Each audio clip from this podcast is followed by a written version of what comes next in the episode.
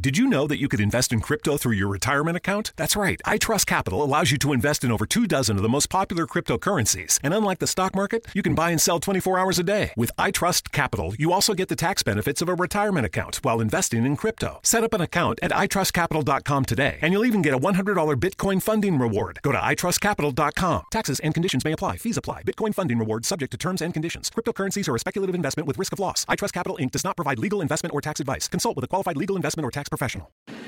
Allora oggi voglio parlarvi della piattaforma che ospita la nostra radio network Anchor.fm. Creare un podcast non è mai stato così semplice. È l'unica app che ti consente di registrare podcast di alta qualità e distribuirli ovunque, compresi Google Podcast ed Apple Podcast tutto da un'unica piattaforma, non servono attrezzature costose o esperienza nel fare podcast ed è gratuito al 100%. Allora, registri audio in alta qualità sia con il microfono interno del tuo dispositivo o collegando il microfono esterno che preferisci. Registri con amici o ospiti da qualsiasi parte del mondo. Ricevi messaggi vocali dai tuoi ascoltatori e aggiungi le loro domande o il materiale che ti hanno inviato al prossimo episodio. Aggiungi un'ampia gamma di intermezzi musicali ed effetti sonori al tuo podcast. Importi audio da utilizzare nei tuoi podcast da qualsiasi app del dispositivo. Aggiungi una qualsiasi canzone da Spotify riproducibile esclusivamente su Anchor in questo caso. Modifichi il tuo audio ovunque, lo strumento di creazione di splendidi episodi visivi consente di modificare e riorganizzare l'audio degli episodi del podcast. Accorcia o modifica le tue registrazioni con gli strumenti di modifica progettati appositamente per la creazione di podcast. Aggiungi musica di sottofondo intelligente al tuo file audio, sfoglia una vasta libreria di brani completamente gratuiti di alta qualità che regolano in modo intelligente il proprio volume per adattarsi alla tua voce. Aggiungi flag durante la registrazione per contrassegnare le parti su cui tornare per modificarle o rimuoverle. Condividi ovunque il tuo podcast, distribuisci facilmente il tuo podcast su tutte le principali piattaforme con un solo tocco, condividi ovunque il link di qualsiasi episodio o segmento, chi non ha installato Anchor potrà ascoltarlo con i riproduttori di podcast che preferisce o sulla pagina web del tuo profilo Anchor senza bisogno di un account, Inserisci un qualsiasi episodio sul tuo sito internet oppure inserisci il podcast e verrà riprodotto sempre l'ultimo episodio. Tieni traccia di quante persone ascoltano ogni episodio e di quali segmenti vengono riprodotti più di frequente, scopri chi sta ascoltando ogni segmento su Anchor, accedi a più analisi dettagliate sulla dashboard del desktop collegandoti al sito www.anchor.fm e quindi insomma voglio dire come non usare Anchor? Ecco perché noi l'abbiamo scelto al posto della piattaforma che usavamo prima di Spreaker ed ecco perché lo raccomandiamo a tutti. Anchor.fm oppure cercate su Google Anchor oppure si scrive A-N-C-H-O-R oppure scriveteci. Per informazioni, possiamo aiutarvi ad aprire il vostro canale, possiamo aiutarvi tecnicamente con consigli, tutto gratuitamente, siamo a disposizione. Radio yoga network chiocciola gmail.com Le ricette del cuore di Cristina. Radio yoga network chiocciola gmail.com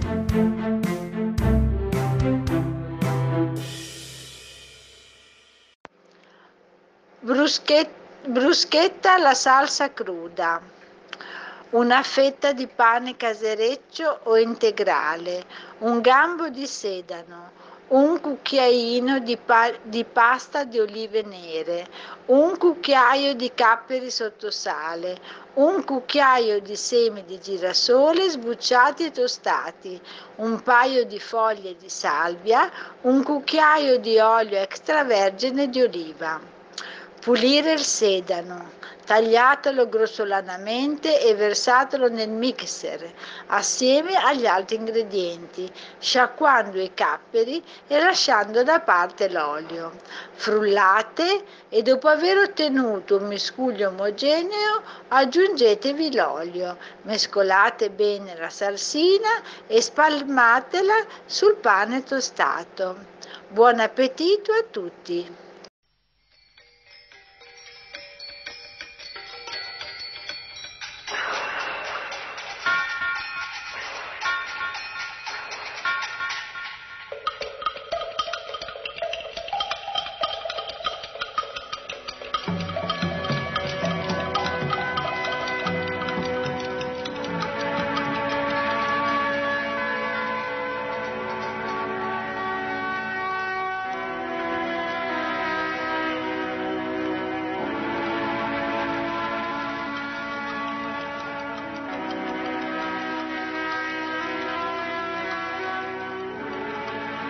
Perfezione dello yoga.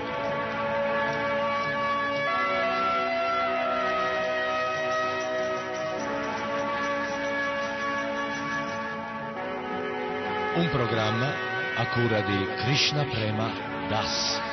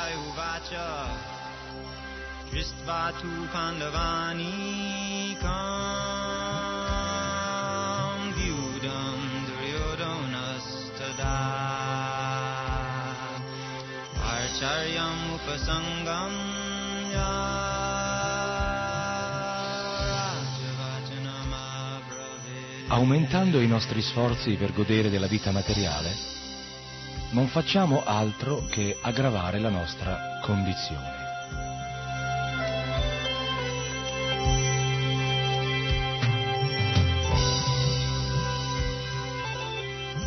Un malato di tifo non può mangiare alcun cibo solito e se qualcuno gliele dà per fargli piacere e lui lo mangia,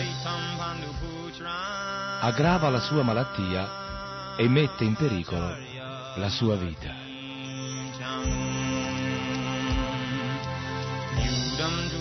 Perciò, se vogliamo veramente liberarci dalle sofferenze dell'esistenza materiale, dobbiamo ridurre al minimo i bisogni e i piaceri del corpo. Il piacere materiale non è affatto fonte di felicità. Il vero piacere non finisce mai. Nel Mahabharata c'è un verso che spiega che gli yogi, coloro che si sforzano di elevarsi a livello spirituale, godono pienamente della vera felicità, una felicità senza fine. Ciò si spiega col fatto che il loro godimento è legato alla fonte suprema di tutta la felicità. Rama Sri Krishna Bhagavan Sri Krishna, infatti, è la, vor- è la vera fonte della felicità e la Bhagavad Gita lo conferma.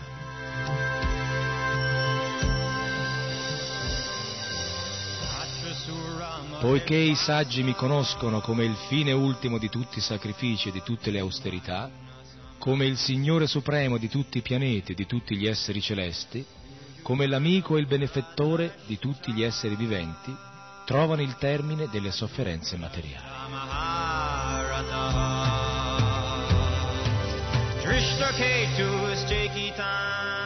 Boga significa godimento e il nostro godimento deriva dal comprendere la nostra natura di oggetti di piacere.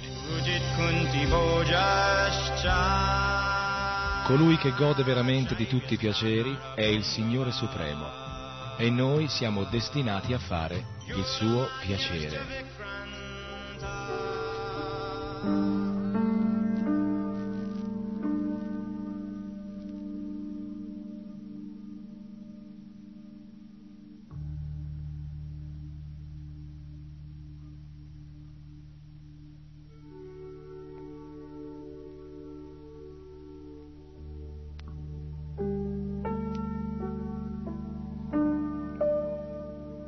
Esempio di relazione simile esiste nel mondo materiale tra marito e moglie.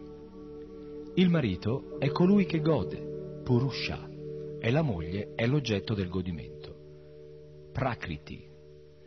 La parola Pri significa donna. Il Purusha, o lo spirito, è il soggetto e la Prakriti, o la natura, è l'oggetto. Il piacere, tuttavia, è condiviso sia dal marito che dalla moglie. Quando c'è il vero piacere non si può dire che il marito goda più della moglie o che il piacere della moglie sia inferiore a quello del marito.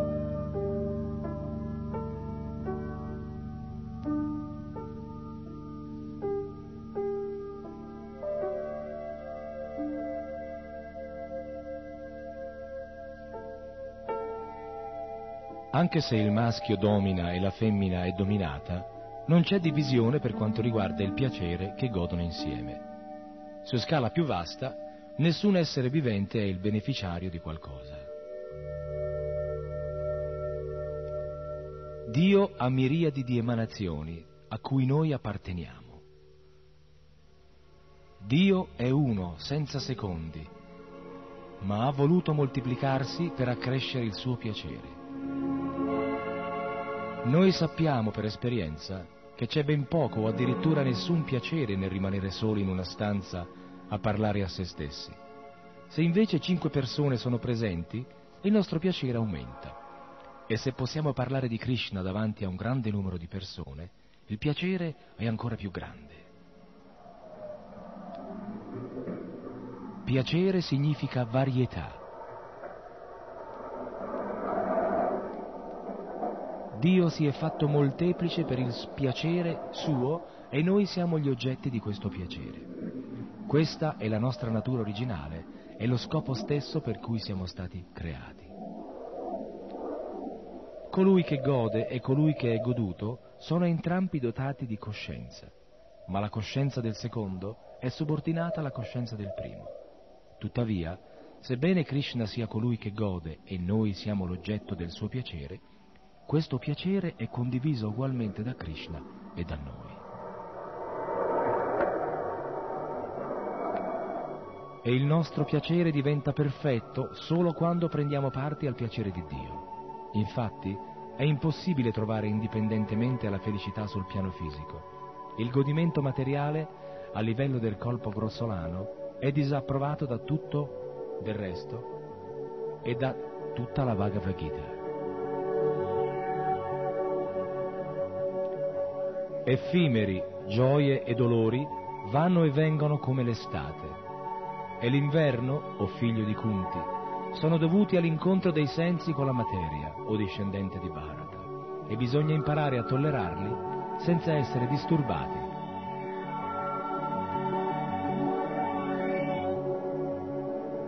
Il corpo materiale grossolano è il risultato dell'interazione delle influenze della natura materiale ed è destinato alla distruzione. L'anima è indistruttibile, eterna e senza dimensioni. Soltanto i corpi materiali che assume sono soggetti alla distruzione. Perciò, o discendente di Bharata, combatti. Qui Sri Krishna ci incoraggia dunque a trascendere la concezione dell'esistenza basata sul corpo per elevarci al livello della vera vita spirituale. Quando l'essere incarnato è capace di superare le tre influenze della natura materiale, si libera dalla nascita, dalla morte, dalla vecchiaia e dalle sofferenze che ne derivano e può gustare il nettare in questa vita stessa.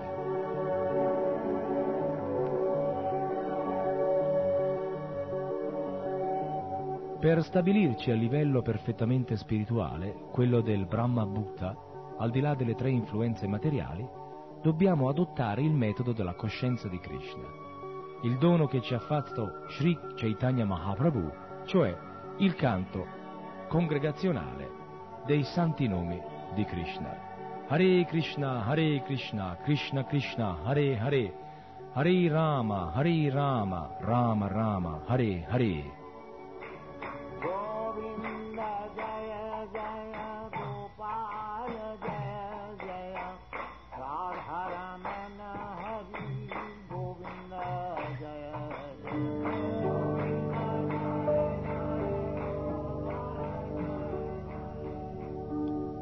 Questo metodo, adottato dagli spiritualisti più elevati, è chiamato Bhakti Yoga o Mantra Yoga.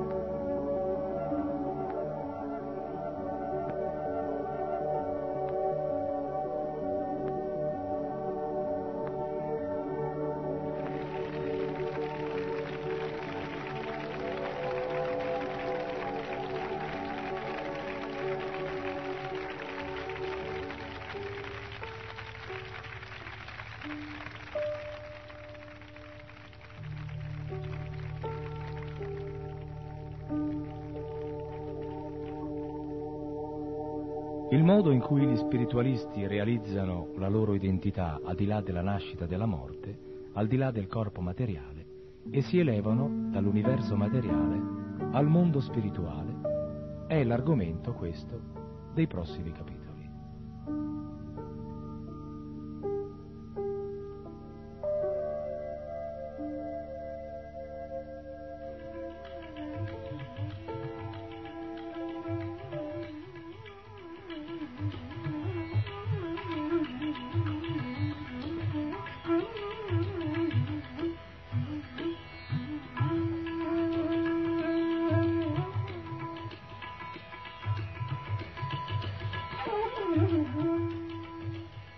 Esistono differenti tipi di spiritualisti o yogi. Gli Hatha Yogi, i Jnana Yogi, i Dhyana Yogi e i Bhakti Yogi. E tutti sono qualificati per essere elevati al mondo spirituale.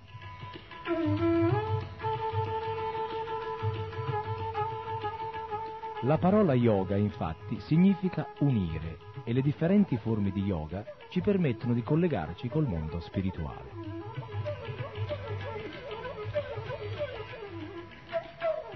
Come è stato detto nel capitolo precedente, in origine eravamo tutti uniti al Signore Supremo, ma ora siamo contaminati dalla materia. Si tratta quindi di tornare nel mondo spirituale e il metodo che permette questo ritorno è chiamato yoga.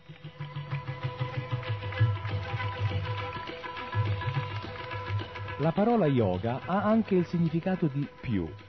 In questo momento noi siamo privati di Dio o privati del Supremo, ma quando aggiungiamo, aggiungiamo Krishna, cioè Dio, alla nostra vita, la forma umana che abbiamo ottenuto trova la sua perfezione.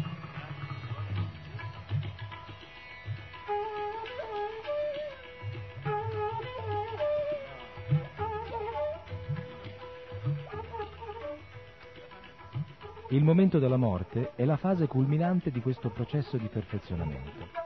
Durante tutta la vita dobbiamo praticare il metodo che ci permette di raggiungere la perfezione in modo che al momento della morte, quando dobbiamo abbandonare il nostro involucro materiale, questa perfezione possa essere realizzata.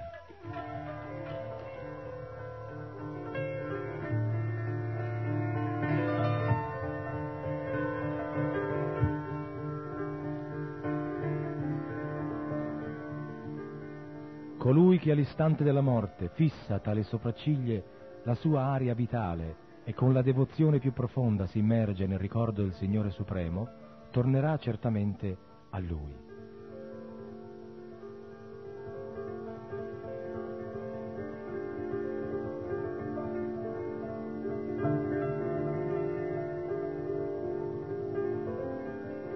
Come uno studente si applica allo studio di argomenti per 4 o 5 anni e poi supera l'esame e riceve il diploma, così durante la nostra vita ci prepariamo per l'esame finale che sopraggiunge al momento della morte.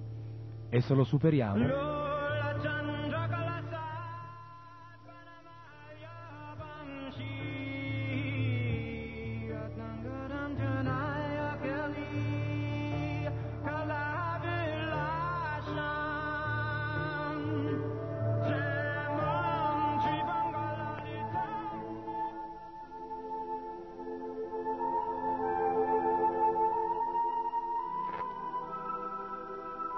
superiamo, saremo elevati al mondo spirituale. Tutta la nostra vita viene dunque esaminata al momento della morte. Senza dubbio, sono i ricordi che si hanno all'istante di lasciare il corpo che determinano la condizione futura dell'essere, o figlio di Kunti. Un proverbio bengali dice che tutti gli sforzi compiuti per raggiungere la perfezione sono valutati al momento della morte. Nella Bhagavad Gita, Krishna spiega ciò che si deve fare al momento di lasciare il corpo. Per il Dhyana Yogi, colui che pratica la meditazione, Sri Krishna enuncia i seguenti versi.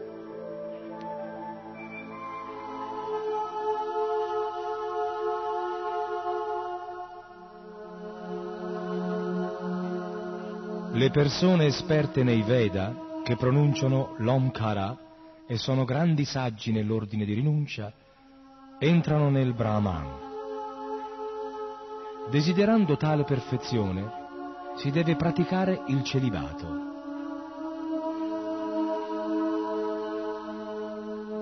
Ti descriverò ora questa via che porta alla salvezza.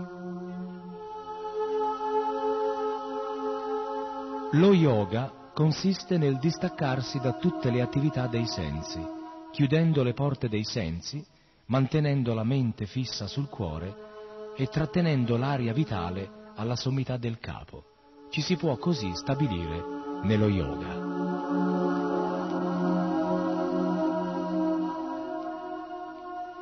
Nella pratica dello yoga questo procedimento è chiamato pratyahara, che significa l'opposto.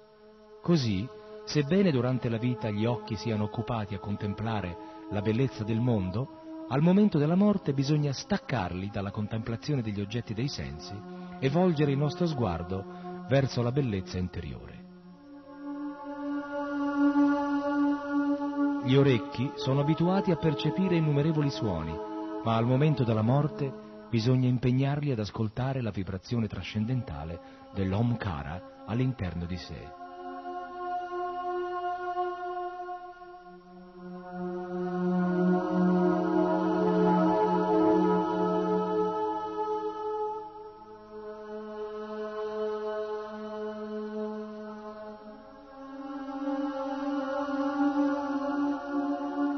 Situandosi così nello yoga e pronunciando la sillaba sacra Om, suprema unione di lettere, colui che all'istante di lasciare il corpo pensa a me, Dio, la persona suprema, senza alcun dubbio raggiungerà i pianeti spirituali.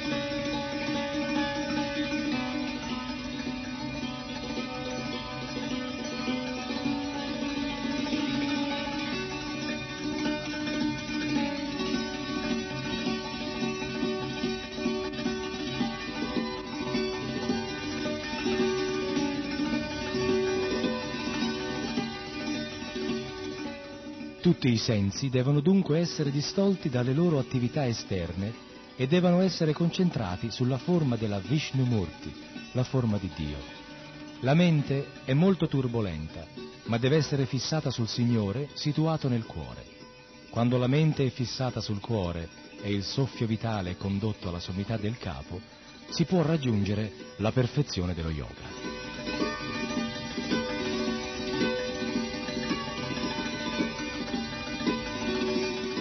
A questo stadio lo yogi decide il luogo dove andrà.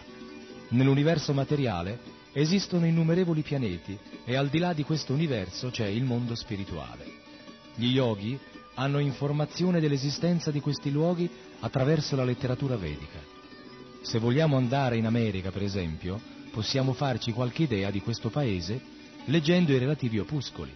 Allo stesso modo possiamo imparare a conoscere i pianeti spirituali leggendo i testi vedici.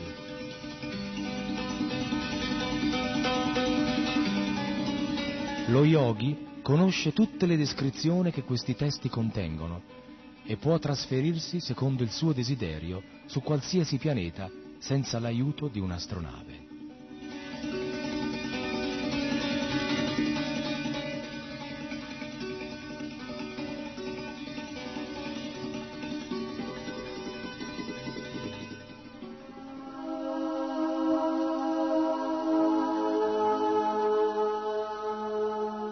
Viaggio spaziale effettuato con mezzi meccanici non è il metodo riconosciuto per elevarsi ad altri pianeti.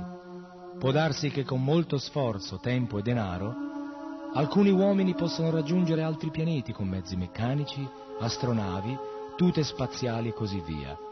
Ma si tratta di un metodo scomodo, per non dire inattuabile. In ogni caso, non è possibile superare i limiti dell'universo materiale con mezzi meccanici.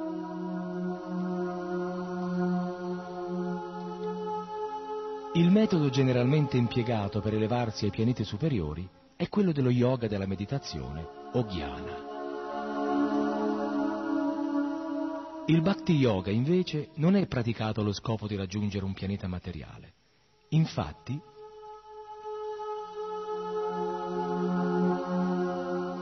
coloro che si dedicano al servizio di Krishna, il Signore Supremo, non sono interessati ad alcun pianeta del mondo materiale perché sanno che in qualsiasi luogo di questo mondo andassero vi troverebbero sempre la nascita, la vecchiaia, la malattia e la morte.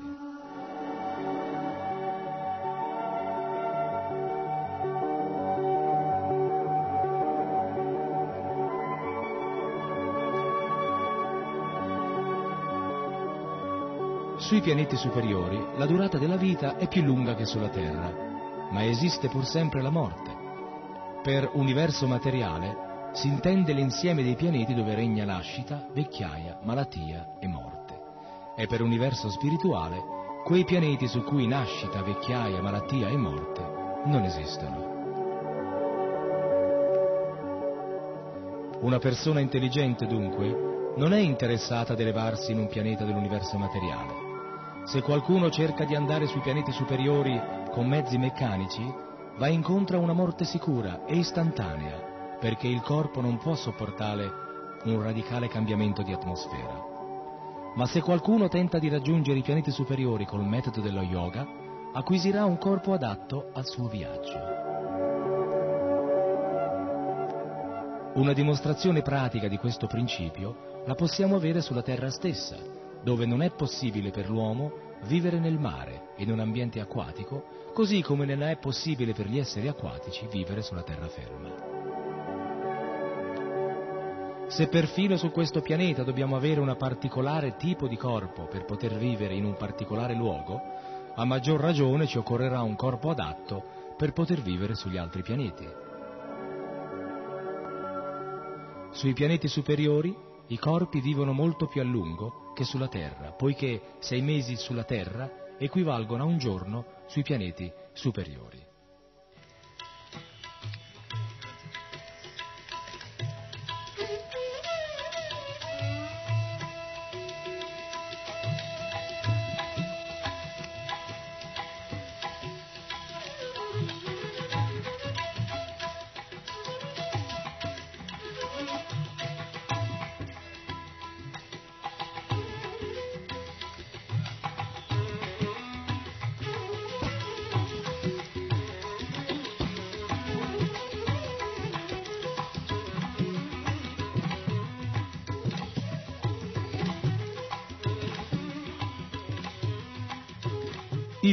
Spiegano che gli abitanti dei pianeti superiori vivono fino a 10.000 anni terrestri, ma dopo aver vissuto così a lungo, anch'essi devono affrontare la morte. Anche se si vivesse 20.000 anni o 50.000 o anche milioni di anni, nel mondo materiale gli anni sono sempre contati e la morte è inesorabile. Come sfuggire al gioco della morte? Ce lo insegna la Bhagavad Gita. Per l'anima non c'è la nascita né la morte. Esiste e non smette mai di esistere. Non nasce, non muore, è eterna, originale. Non ebbe mai inizio e non avrà mai fine. E non muore quando il corpo muore.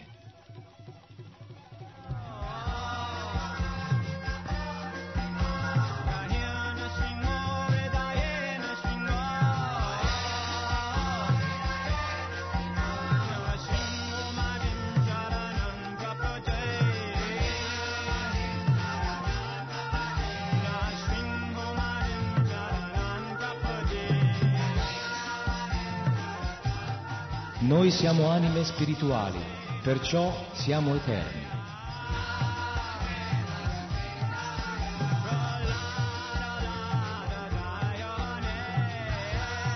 Perché allora siamo soggetti alla nascita e alla morte? Colui che si pone questa domanda è considerato intelligente e coloro che sono coscienti di Krishna sono molto intelligenti perché non sono interessati a guadagnarsi l'ingresso in un qualsiasi pianeta dove regni la morte.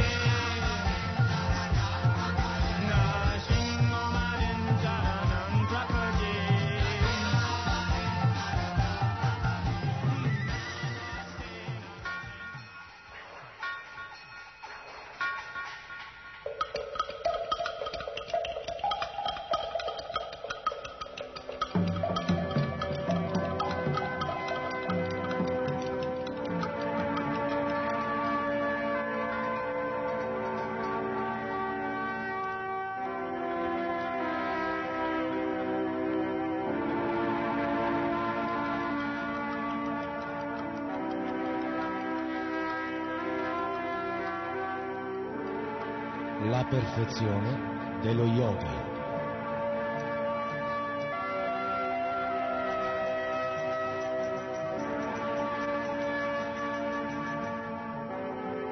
Un programma a cura di Krishna Prema Das.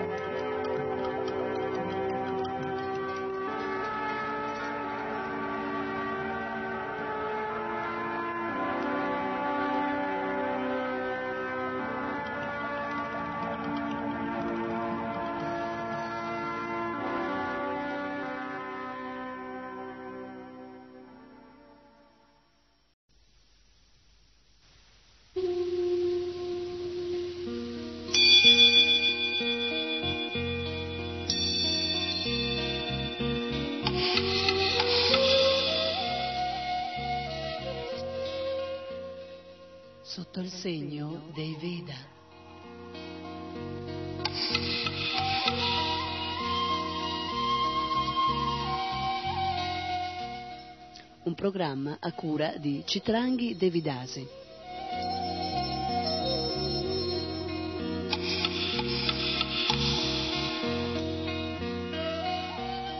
Sotto il segno dei Veda.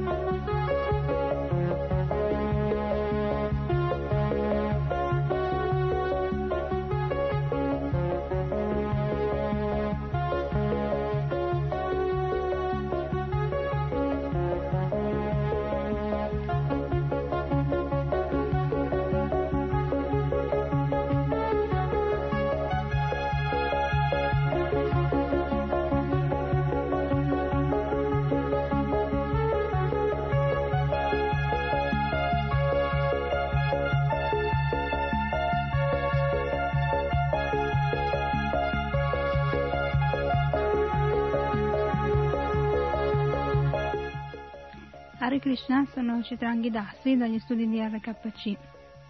E questa è un'altra puntata di Sotto il segno dei Veda.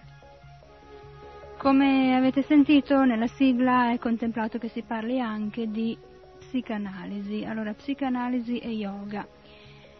Allora, nella puntata di oggi vogliamo proprio parlare di psiche e in particolar modo della patologia, delle patologie della psiche. Eh, come viene vista dalla Ayurveda? Che relazione sussiste tra la psicanalisi e lo yoga? Naturalmente questo è un argomento estremamente vasto, è un argomento vastissimo e, e se ne potrebbe parlare per anni, ma noi abbiamo voluto semplicemente introdurre questo interessantissimo argomento della psiche e delle sue patologie e terapie.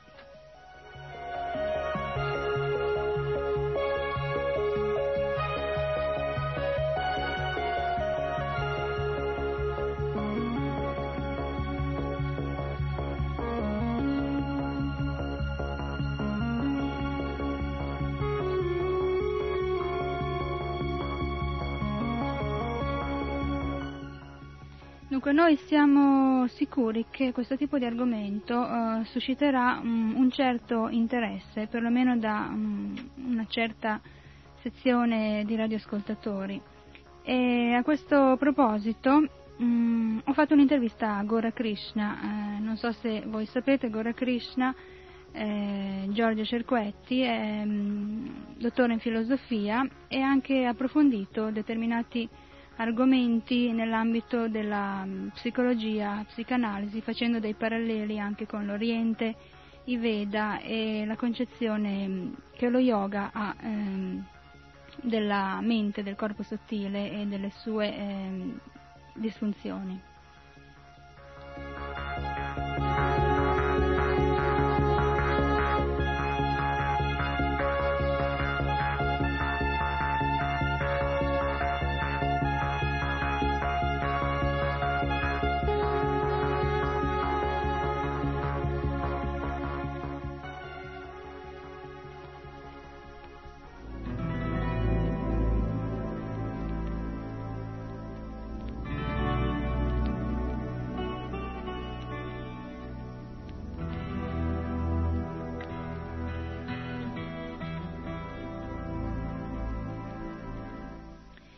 Dunque, prima eh, però di passare all'intervista, vorrei dare una piccola spiegazione sommaria sulla visione della Ayurveda riguardo alle malattie mentali.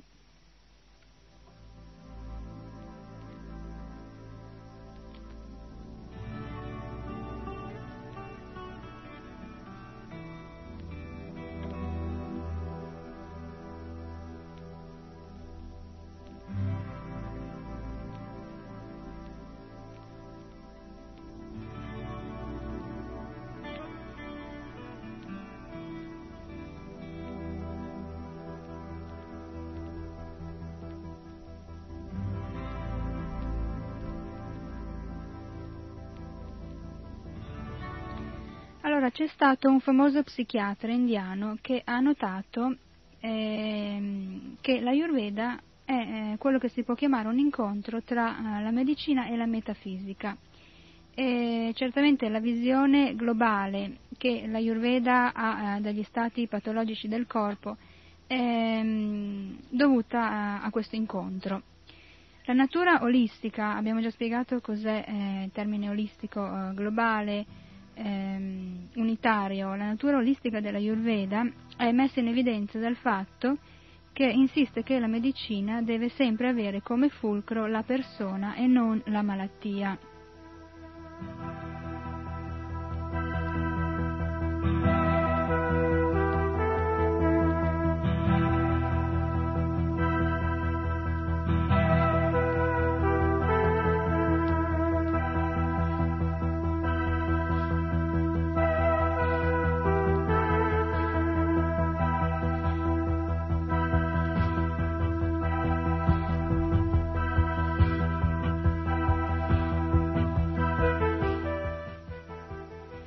Dunque, quindi eh, da qui si può capire che l'approccio della medicina allopatica agli squilibri sia fisici che mentali è, è errato, errato perché prende in considerazione le singole parti del corpo scollegandole da quell'insieme appunto che è la natura eh, di psicosoma, di eh, corpo sottile corpo grossolano eh, di un individuo.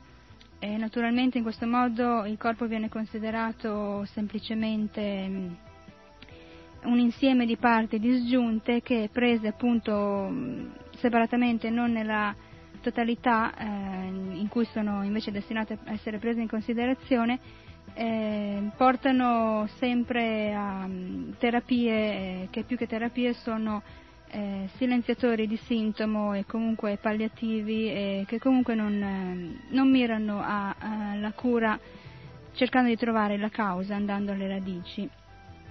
Allora, il punto mh, mm, principale è che eh, il mantenimento della salute e la libertà dalla malattia si possono avere soltanto se il medico ha un quadro completo del paziente in qualità di persona, appunto.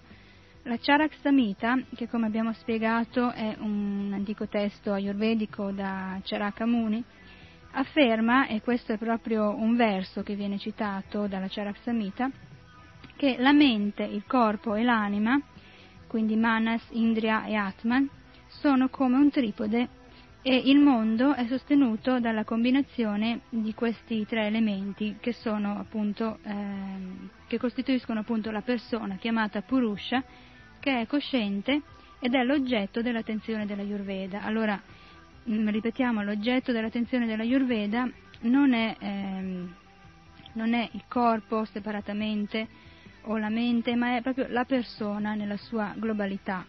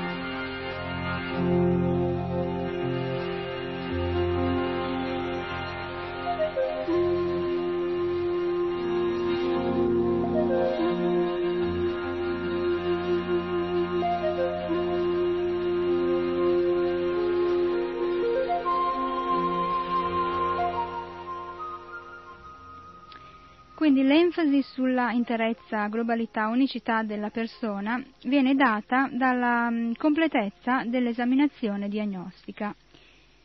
Il medico non si occupa soltanto di fare eh, un controllo fisico completo per scoprire le condizioni patologiche, ma indaga anche sull'età, le proporzioni, mh, mm, la capacità digestiva e la capacità del paziente al lavoro. Il medico cercherà di conoscere lo stato mentale attuale del paziente e i tratti della personalità più salienti. Il medico deve anche conoscere eh, la famiglia del paziente e il suo stato sociale e il contesto geografico e culturale in cui vive.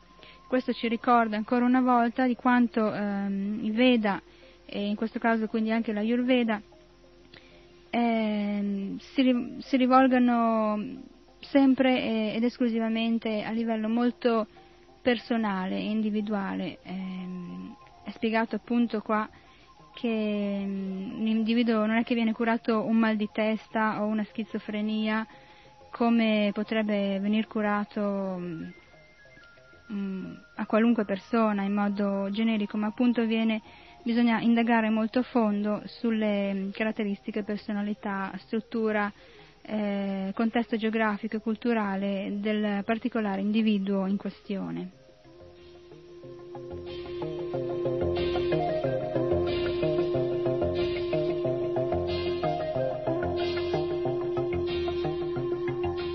Allora vediamo un po', ehm, la Ayurveda ha quindi in effetti un approccio psicosomatico.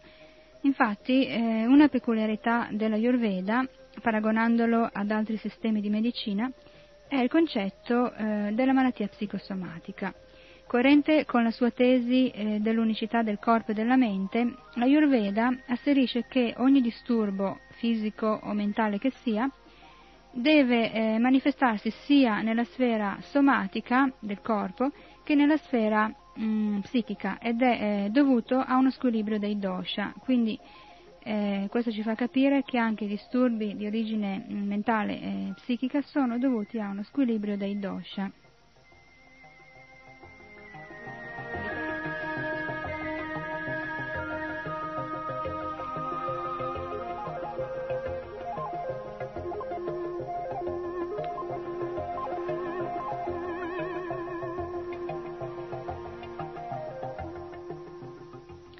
I dosha, ripetiamo, sono mm, i tre principi di energia sottile all'interno del corpo, classificati come Pitta, eh, Vata e Kapha, eh, rispettivamente corrispondenti a quelli che eh, approssimativamente vengono chiamati un principio di calore, mh, mm, di aria, di etere, di vuoto e eh, di, ehm, soli, di solido o muco a volte chiamato.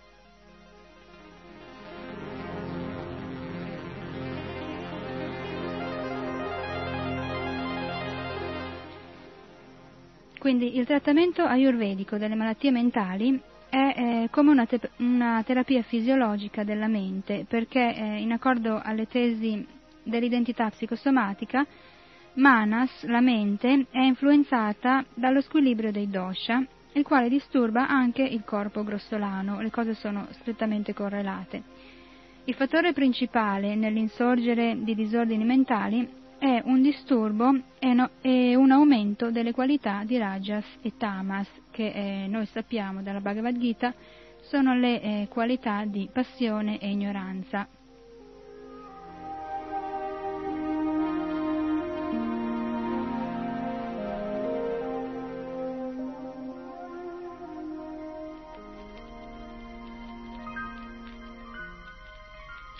Potremmo qui fare un appunto sul fatto che eh, teoricamente e anche praticamente eh, una persona eh, non più influenzata da rajas e tamas, cioè da passione e ignoranza, ma sotto l'influsso della virtù o pura virtù, eh, non ha eh, squilibri mentali, mh, mm, non ha conflitti o nevrosi. Eh, in, que- in, in, questo senso, questo concorda con la, con la conclusione che il puro devoto, il puro devoto di Krishna, che non è più uh, condizionato da uh, circostanze, situazioni materiali, è, l'unica persona libera appunto da queste nevrosi più o meno eh, manifeste.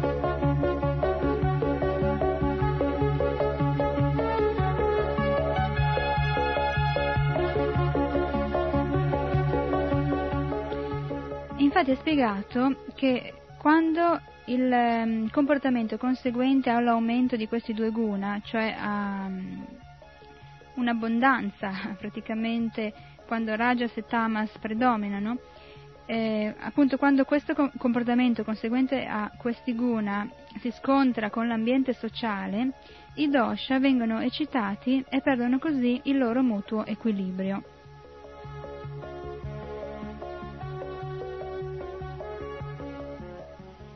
Inoltre, un altro fattore che provoca disturbo è è in Raja e Tamaguna è che il corpo sottile è ereditato dall'esistenza precedente ed è permeato di desideri insoddisfatti e di traumi non superati. Quindi questo è un punto molto importante perché noi sappiamo che eh, le terapie moderne, le psicoterapie moderne, psicanalisi, eh, cercano appunto di riportare una persona all'infanzia, ai traumi infantili, ai ricordi infantili e noi possiamo dire che questo è in un certo senso insufficiente in quanto certi traumi, ricordi, shock, eh, una, l'individuo se li porta dietro dalle esistenze precedenti.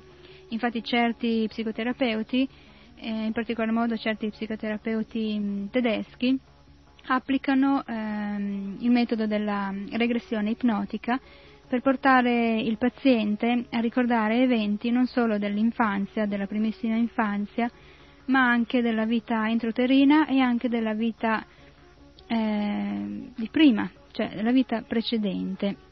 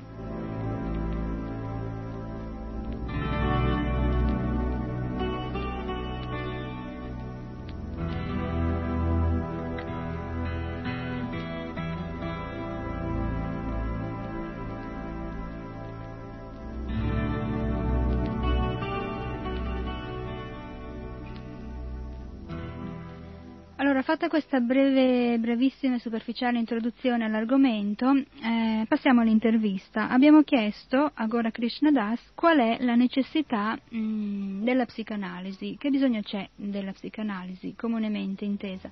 Ascoltiamo quindi la risposta che dà a questa domanda e a quelle successive. Dunque, siccome è una parola conosciuta, però non tutti magari sono così veloci da capire al volo cosa vuol dire psicanalisi, io direi di fare una analisi della parola psicanalisi. Giusto. Allora, analisi vuol dire chiarificazione, hm? sciogliere vuol dire, no?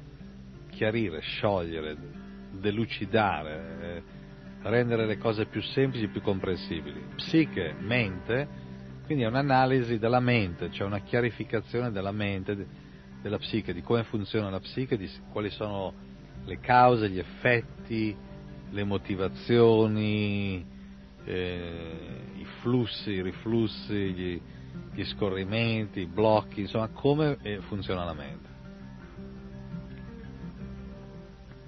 In tutti i sensi. Volevi sapere di più, cioè volevi sapere cioè, chiaro, se uno vuole sapere di più, poi bisogna andare in profondità, no? Però dico a livello di definizione generale, questo si intende per psicanalisi, no? Ecco, nel senso... Analisi della mente in, in tutte le sue manifestazioni. Questo è il significato comune, tradizionale del termine. Sì, analisi della mente sia riferita all'analisi dei fenomeni mentali in sé, sia riferita ai fenomeni mentali collegati con eh, il corpo. C'è chi dice che il corpo e la mente sono talmente uniti che non si possono separare, che c'è una realtà chiamata psicosomatica, anche questa è un'altra parola composta tra psiche, mente e soma, che in greco vuol dire corpo. Cioè ogni riflesso mentale è anche un riflesso del corpo, cioè ogni cosa che la mente fa o subisce viene fatta o subita dal corpo anche in un modo impercettibile, però per quanto impercettibile sia, lascia traccia. Quindi adesso oh, la medicina prima studiava e continua a studiare il corpo come una realtà, la mente come un'altra realtà, poi ci sono quelli che cercano di studiare il corpo e la mente come due realtà intercomunicanti, interdipendenti. Dunque secondo, dunque, secondo te quali sono gli aspetti positivi e gli aspetti negativi mh, della psicanalisi? Ma l'analisi della mente è senz'altro positiva, quindi la psicanalisi è senz'altro positiva. La psicanalisi, quella che si intende oggi come la psicanalisi, cioè quindi non più la parola ma un certo tipo di cultura, può essere considerata negativa se è finalizzata a se stessa, come dire la legge, eh, bisogna vedere di quale paese siamo. Se io dico segui la legge, sì, però se la legge è nazista, seguire la legge è, è, è sbagliato, seguire la legge quando la legge è sbagliata. Quindi la psicanalisi è giusta, però se la psicanalisi è applicata in un modo sbagliato, fine a se stesso, per cui nella psicanalisi si vede solo un modo anche oggettivo di usare la mente senza capire però le cause, ma lavorando solo sugli effetti, quindi c'è un tentativo di aggiustamento dei fenomeni, un tentativo di correzione, di, un tentativo di indirizzare questi fenomeni, senza capire complessivamente le cause primarie di questi fenomeni mentali e fisici, allora la psicanalisi è molto limitata. Per cui diciamo che si può essere favorevoli a una psicanalisi completa. E possiamo chiamarla allora piuttosto psicoterapia, nel senso che psicanalisi generalmente si intende la psicanalisi freudiana. Magari una psicoterapia è, è la terapia, Beh, no. la cura della psiche e quindi è più eh, in senso generale, comprende vari tipi di intervento. Sa, ma sai, qui si, bisogna stare attento molto alle parole, perché non è che psicanalisi si intende solo quella di Freud o quella di Jung o di Adler, che sono i capi scuola mh, di alcune correnti psicanalitiche. Per ci sono nella cultura sufi musulmana o nella cultura della, dell'India, dello yoga, proprio tracce di persone che facevano queste analisi mentali, analisi dei sogni, dei comportamenti umani, delle cause e degli effetti. Anche quando si parla nella Bhagavad Gita dei tre guna, ehm, ignoranza, passione e virtù, si fa un'analisi della mente. Ecco, infatti volevo... L'analisi della mente senza neanche parlare dello spirito, proprio dalla mente, no? Sono condizionamenti che la mente subisce nel corso della giornata e questi influssi, queste influenze si presentano o da sole, ignoranza, passione e virtù, o combinate tra di loro. Per cui non è tanto psicanalisi, psicologia, psicoterapia, psichiatria, ci sono delle differenze. La psichiatria tende a curare, a curare la, con le medicine in genere, no? Iatra, la iatria, lo iatra, iatros è il medico. La psicologia fa un discorso molto generale e riguarda sia l'individuo che la collettività. In genere la psicanalista non, si cura l'individuo nelle sue relazioni ovviamente con gli altri, quindi la comunità, però è molto più un'analisi individuale, no? E la psicoterapia non è detto che deve essere basata sull'analisi della mente, cioè nel senso che Sì, uno può usare, non so, giocare a biliardino, può Mhm. essere una buona psicoterapia, fare dei quadri. fa- Invece Certo. l'analisi mentale prevede un dialogo con la persona e mh, prevede un'analisi della persona attraverso le cose scritte, le cose orali, attraverso manifestazioni affettive, artistiche, culturali, spettacolari e quindi si stabilisce un legame.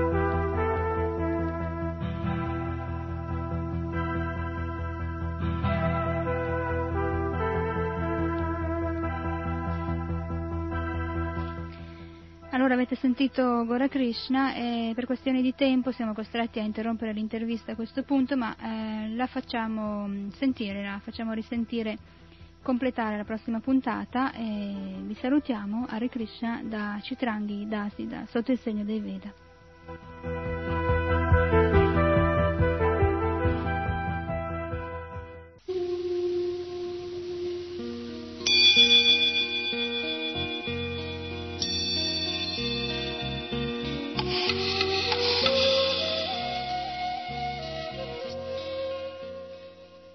Sotto il segno dei Veda.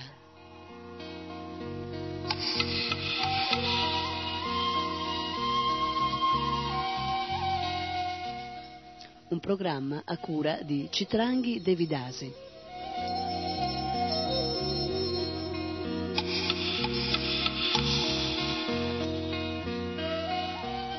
Sotto il segno dei Veda.